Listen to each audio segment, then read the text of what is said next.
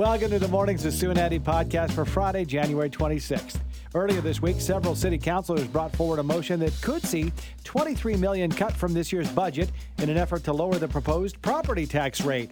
We get details on the proposal from Calgary Mayor Jyoti Gondek. January twenty-seventh is Holocaust Remembrance Day. It's been almost eighty years since the end of World War Two. How can we continue to effectively educate young people on the atrocities that were committed by the Nazis? We discuss the efforts being made to keep these important stories alive with Michael Levitt, president and C E O of the Simon Wiesenthal Center for Holocaust Studies. And finally, looking for some family fun? Calgary's Child Magazine is out with their annual Y Y C Families Resource Guide. We get details on this special edition of the magazine from editor Ellen Percival. This week, several city councilors brought forward a motion that could see twenty-three million dollars cut out of this year's budget. It's an all an effort to lower the proposed property tax rate. Joining us to talk about this and all the latest news out of City Hall, Mayor Jyoti Gondek joins us. Good morning, Madam Mayor. Good morning, Sue and Andy. How are you? Uh, good. Thank you so much for joining us. How, what has it been like at council with, the, you know, a sort of a faction of councillors that want to renegotiate, I guess, what's going to happen in the budget with the numbers? It was sort of already, I know it hadn't been approved, but it had been decided on, and now there's a reevaluation going on. What's sort of the feeling within council on this? Well, I think you used the appropriate terminology there. These are folks that want to renegotiate or relitigate the budget deliberations from November. And you know, I guess a few of us are quite surprised that what they want to do was actually available to them during budget deliberations. So I don't know if people weren't paying attention. Um, I can tell you that there's at least a couple of people who did try to bring some amendments to try to do something of this nature, and, and they weren't passed. So um, I question why the need to relitigate something that has been approved. And, you know, more to the point, we spent from December twenty twenty-two to September of twenty twenty-three each month sitting with each other as well as administration to determine what cuts and investments we would bring forward. So I don't know where some members of council were for the last year. But yeah, here we are, nevertheless, and uh, looking at that uh, number of twenty-three million dollars to find. Uh, how does a search like this start? Because I know that, you know, it's not like there's wheelbarrows full of cash sitting in, the, well, if there is in the basement of City Hall, let us know, and Sue and I'll be down there. Uh, uh, twenty-three million dollars, where, where, where does the, the hunt start? Well, this is the problem. So this number is a little bit random. And it's based on, uh, you know, some calculation that was done by these members of council. Um, they have been told by administration, you know, to to them and to the public uh, last week that in order to deliver on cuts like this, they will have to cut across the board. And so you will see a cut to the fire department. You will see a cut to public safety. You will see a cut to transit. You'll see a cut to housing, all things that we have prioritized by spending almost a year coming up with the budget that we created. So, you know, the impact will be felt by Calgarians if this goes through. Uh, when actually does that happen? When do, do you, does council start debating this and approve or not? So on Tuesday, the thirtieth, we have a regular council meeting, and this item is on that agenda. So the first thing that has to happen is uh, a reconsideration of everything that we did during budget. And so there would need to be ten votes to say we need to open up everything again. Interesting. Uh, I'm going to yeah. switch gears, but still focus uh, very much on the city. Well, uh, two major cities in our province, not just our city, but Edmonton. And the premier coming out this week talking about her thoughts on the new plastic, I guess you'd say, charge, not ban, a charge um, in the, the city of Calgary and the city in Edmonton that was implemented on January sixteenth. Your thoughts on the premier's stance saying this is a city thing, this is not province, and uh, these things need to be addressed civically. Uh, what, what are your thoughts on the support from the province, and what have you been hearing from residents? Well, I will say that there has been um, some discomfort and some confusion in some cases, and that's to be expected when you make a major change like this. I know that our administration team spent about four and a half, five months working with businesses on a campaign to make sure that they understood uh, what the implications were, and there was uh, a public campaign as well for Calgarians. And let's start at the point of why was the single-use items bylaw created. It's because there is about three point five million plastic shopping bags and another two point four million takeout containers. And on top of that, there's disposable cups and plastic utensils that hit the garbage every week in our city.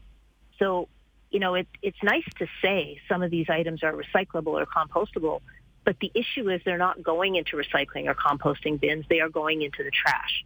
And so the goal of this is to reduce the creation of waste so that we can keep our costs down for landfills, for recycling, for composting, and that we can just really think about how much of this do we need to consume. And I hear and I understand a lot of that with the plastic bags, et cetera. But, but you, I mean, maybe I'm incorrect because I've not gone to McDonald's, but you cannot get a paper bag with your McDonald's food in it now. Have we not just maybe gone a little too far with it? Well, you can. You, you can request a bag. And, and pay for it. Right. Yeah, there's a fifteen cent charge, and that charge does not go to the city, to be clear. That charge goes back to the business. Um, the thing being that... And I went to a fast food restaurant this weekend. There's a burger and fries, and they came in their containers and put them in the car, and we were ready to go. I really didn't need the bag, but prior to that, I would have probably thought, how do you do this without a bag? The other thing is most of us are carrying uh, reusable bags in our vehicle anyway for groceries. So it's just as easy to have a bag for anything that you're picking up from the drive-thru.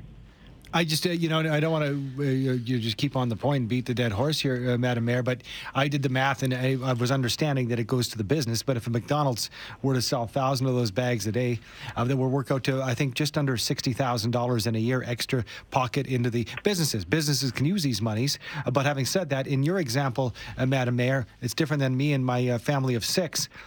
I'm going to need a bag, is what I'm saying. Uh, but the but the, the, the paper bag thing gets me because in the seventies, in the eighties, into the nineties, we were getting paper bags for free at the grocery store, and they were, you know, recyclable. They're, they're, they're completely, you can, you know, do all sorts of things with them after. Then we got plastic, and we started to charge. But why are we charging for paper that's something that can go back to the earth? Is it because people just don't?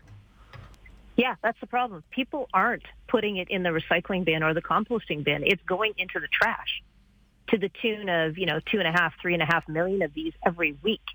So the issue has become that consumers are not using composting or recycling as the option to dispose of the bag. Oh, did we lose the mayor?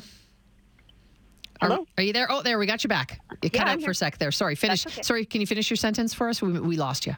Yeah, if the bags were actually going into composting or recycling, the argument completely makes sense. The issue is people are throwing them into the trash, which means they're ending up in the landfill, which is the exact thing we're trying to avoid. So if we reduce waste at the source, it's not going to end up in the landfill. That one's a tough one. I think there are a lot of people who are not on board with that one particularly. I get it. Yeah, it's a, it's, it's one we could debate, and we probably will for a long time to come. Uh, well, you know what? Yeah, go let ahead. Me, let me tell you this. I think the other thing that's important is council is aware of the concerns, and we have the opportunity to look at whether this is working the way it was intended. So, I mean, the thing I would say to Calgarians is um, it's an opportunity for us to bring administration back to talk about what they're seeing. And is this what was intended? And is it working the way we wished for it to? So there's still opportunity to make sure that we've got this right. Okay, good. I like that. And I'm glad you added that. So people can reach out to City Hall, to you, to their councillor, whatever, and, and say, this is just, this isn't working for us. Maybe we need to revisit. For sure. Yeah, okay. You can reach out to us anytime. Okay, good to know. Um, let's just switch gears to something that's a little more serious, but wanted to touch on it before we let you go. A shooting at Edmonton City Hall this week. How concerning is this to you and, and your your, your uh, folks at City Hall? And how fe- how safe do you all feel?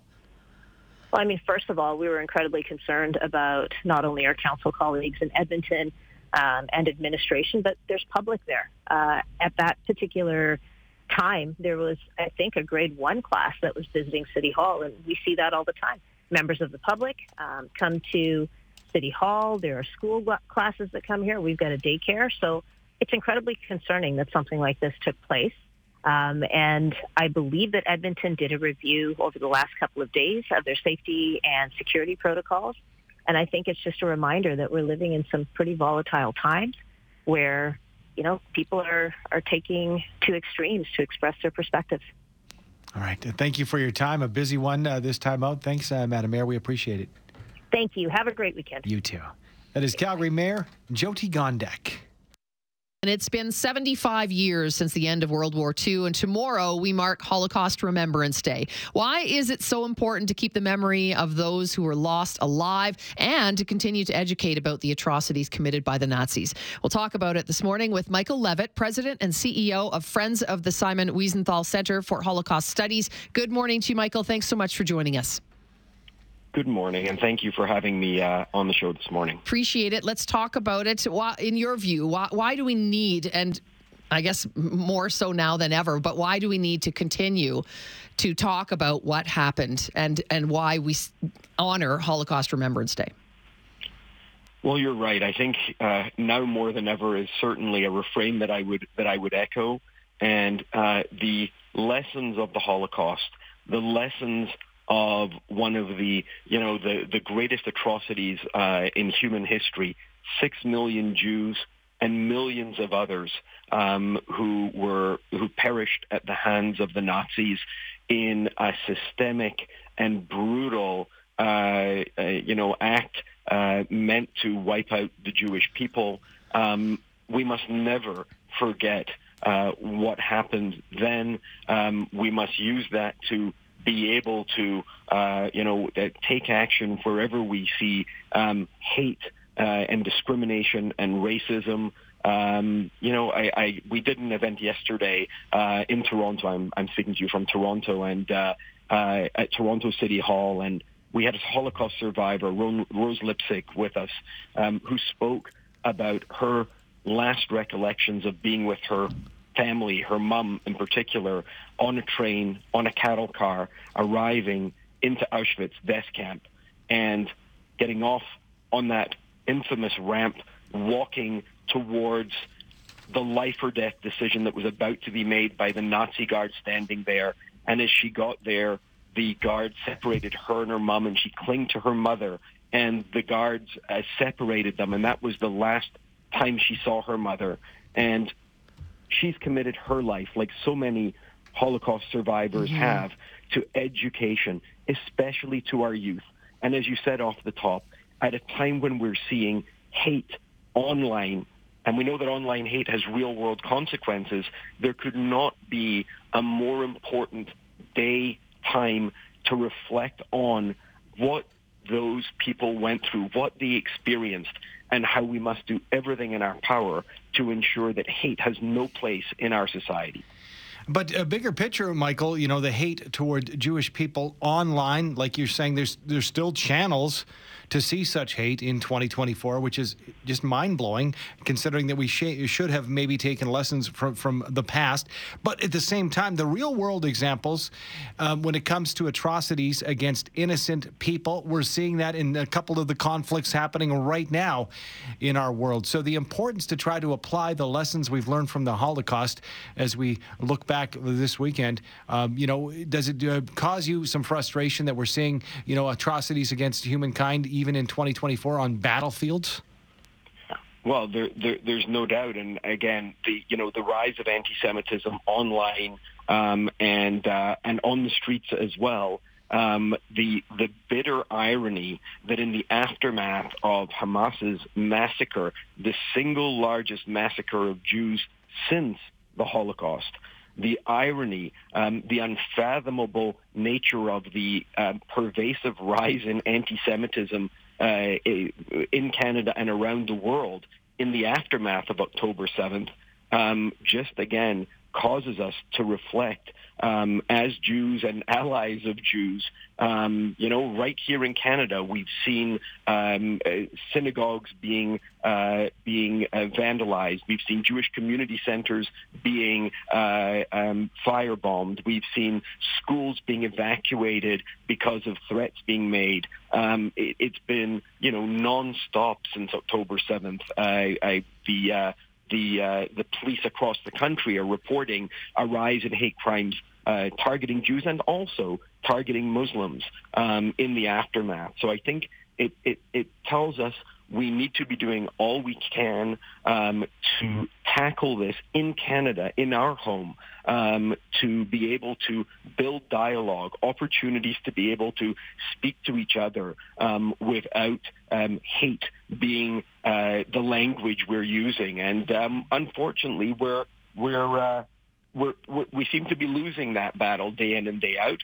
But, uh, you know, we, we, we see that the commitment to Holocaust education, something that the organization that, that I represent, Friends of Simon Wiesenthal Center, that's at the core of what we, we do. And we're seeing provinces uh, like Alberta um, uh, uh, following uh, many other provinces, including right here in Ontario, where they've uh, expanded Holocaust education um, uh, to grade six, uh, you know, as well as in high school.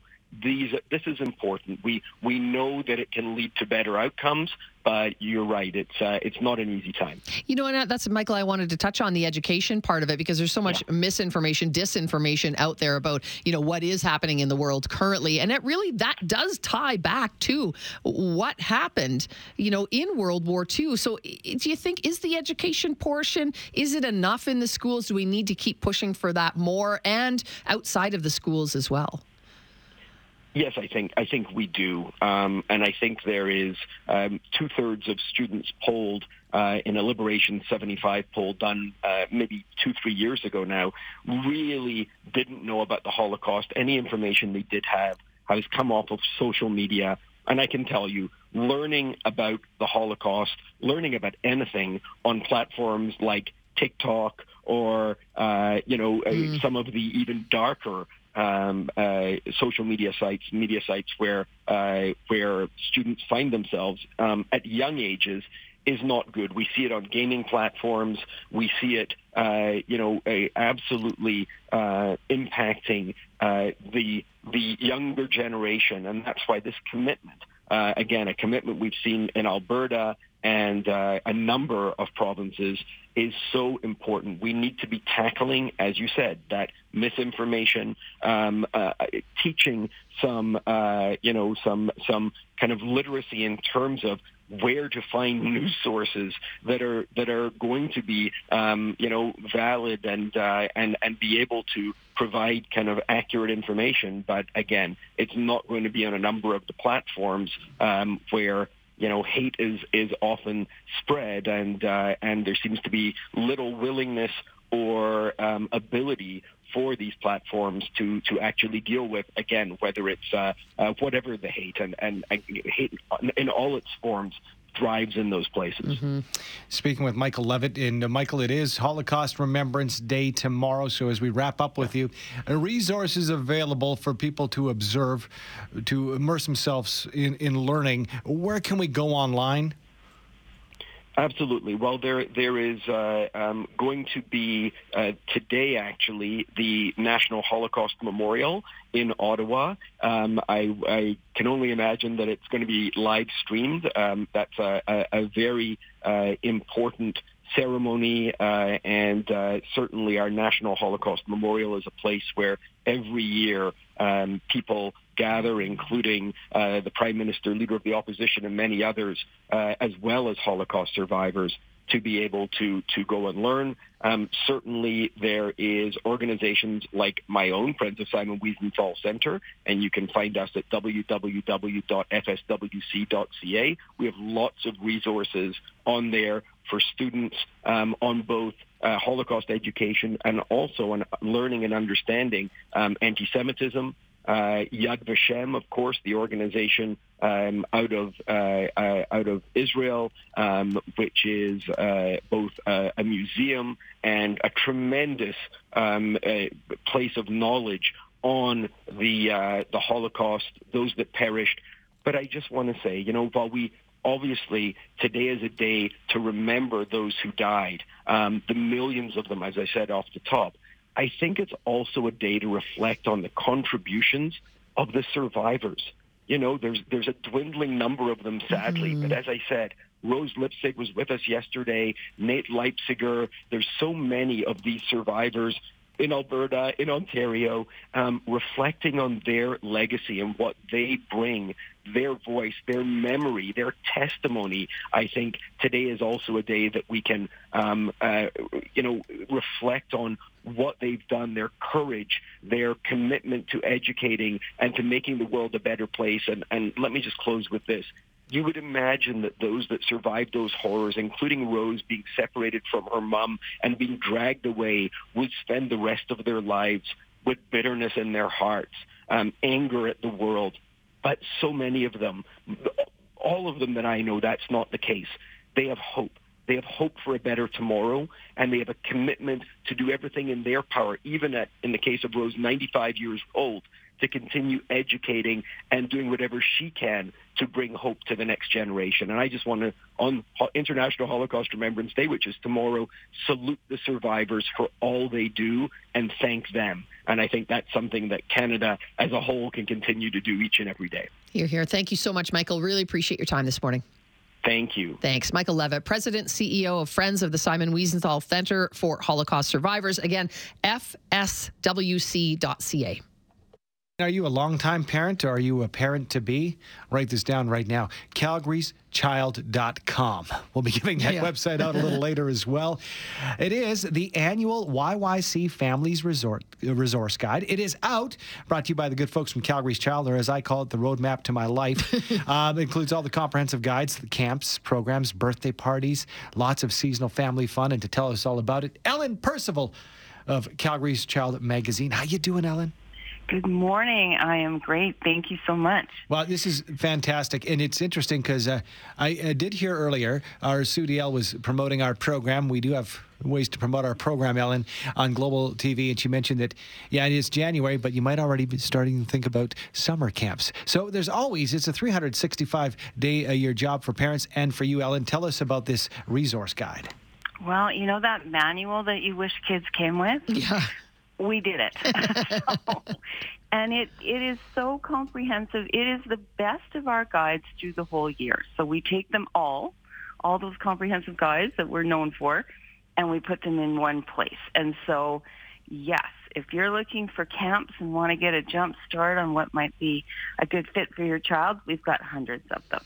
I love it. It goes beyond that, though, Ellen. Sorry, I didn't mean to jump in because I was just online at uh, uh, looking at the magazine, and I see you, like you can't. You even start with associations, support, and services. So it's not just like the the camps and fun. This is some serious stuff that you may be looking for for your family too. Absolutely, uh, we've got a family wellness and inclusivity guide that we are really proud of um, for families that need a little extra support, that need to find inclusive and accessible options and resources, camps, birthdays, venues, you name it. We've got them here for you. So it's we're really proud of this guide. It's one of the only ones in Calgary. And we take a lot of time to make sure that, that family fun is accessible for everyone and that you can find the resources you need. Uh, we got a, you, a, a note in from Jessica that says, Calgary's Child is awesome. I have Aww. a ten-year-old, and it's absolutely an amazing resource for parents. And I think if you can break down, again, the impetus of the magazine, uh, we can get more into the, the, the activities, but since Jessica, you know, prompted it with the text, the impetus of the magazine, because this is not an advertisement. You and your team, the due diligence that you do, you know about these activities and programs, don't you, Ellen? We really do. We are celebrating our thirtieth year this year publishing, and so we're really proud of that. And yes, um, we have we're so lucky. In year one and two, we were so embraced by the community, and and we couldn't do it without them. And absolutely, we can tell you the best places to bike rides, the best parks in Calgary, you name it, we can help you with it, and we do. And we have wonderful writers that are experts in their fields. And we just hope to bring, it's a network publication, it always was the intent of it, to bring those looking for help uh, together with those who can offer it. And whether, like I said, that's the best playground or the best place to go hiking with your kids, we've got it. And you are helping us to get out of the winter doldrums by looking ahead a bit too, because you've got a like a, a spring break family bucket list. So tons of different things, you know, depending on where the weather's at, but so many great options. And, and that's the thing, what you said it yourself, you and your team, you've been here for years. You've been doing this magazine for years now, online as well, of course. So you know, you know the city and you know the surrounding area. We really do. You know, we, we, we, this is our lives. We live here. We raised our families here. We're still raising families here, and we're raising grandchildren, some of us. And this is just, it's who we are, and it's what we do day to day. And we know it's important to families, and they tell us what's important. And so we respond to, we do polling. We find out, what do you want to know about? Where are your pain points? How can we help you? And we have experts in every field that we can respond to that. And you'll see those answers in the pages, because typically if you're struggling with an age and the stage, there's a lot of other parents mm-hmm. that are too. And we don't want to cause panic, Ellen, but, uh, you know, as I mentioned earlier, when as you mentioned summer, it's, by the way, January twenty-sixth.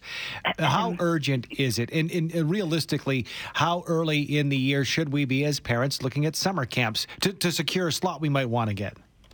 Okay, uh, the issue that we're working on right now, our Chinook edition, comes out at the end of February, and it has the early bird camp, and it has wow. listings and directories and ideas for what to look for in a good camp. I would start then. Again, you know, it's the specialty camps that fill up quickly, the ones that are really unique. Mm-hmm. They may not have as many spaces. The venue may not be as big.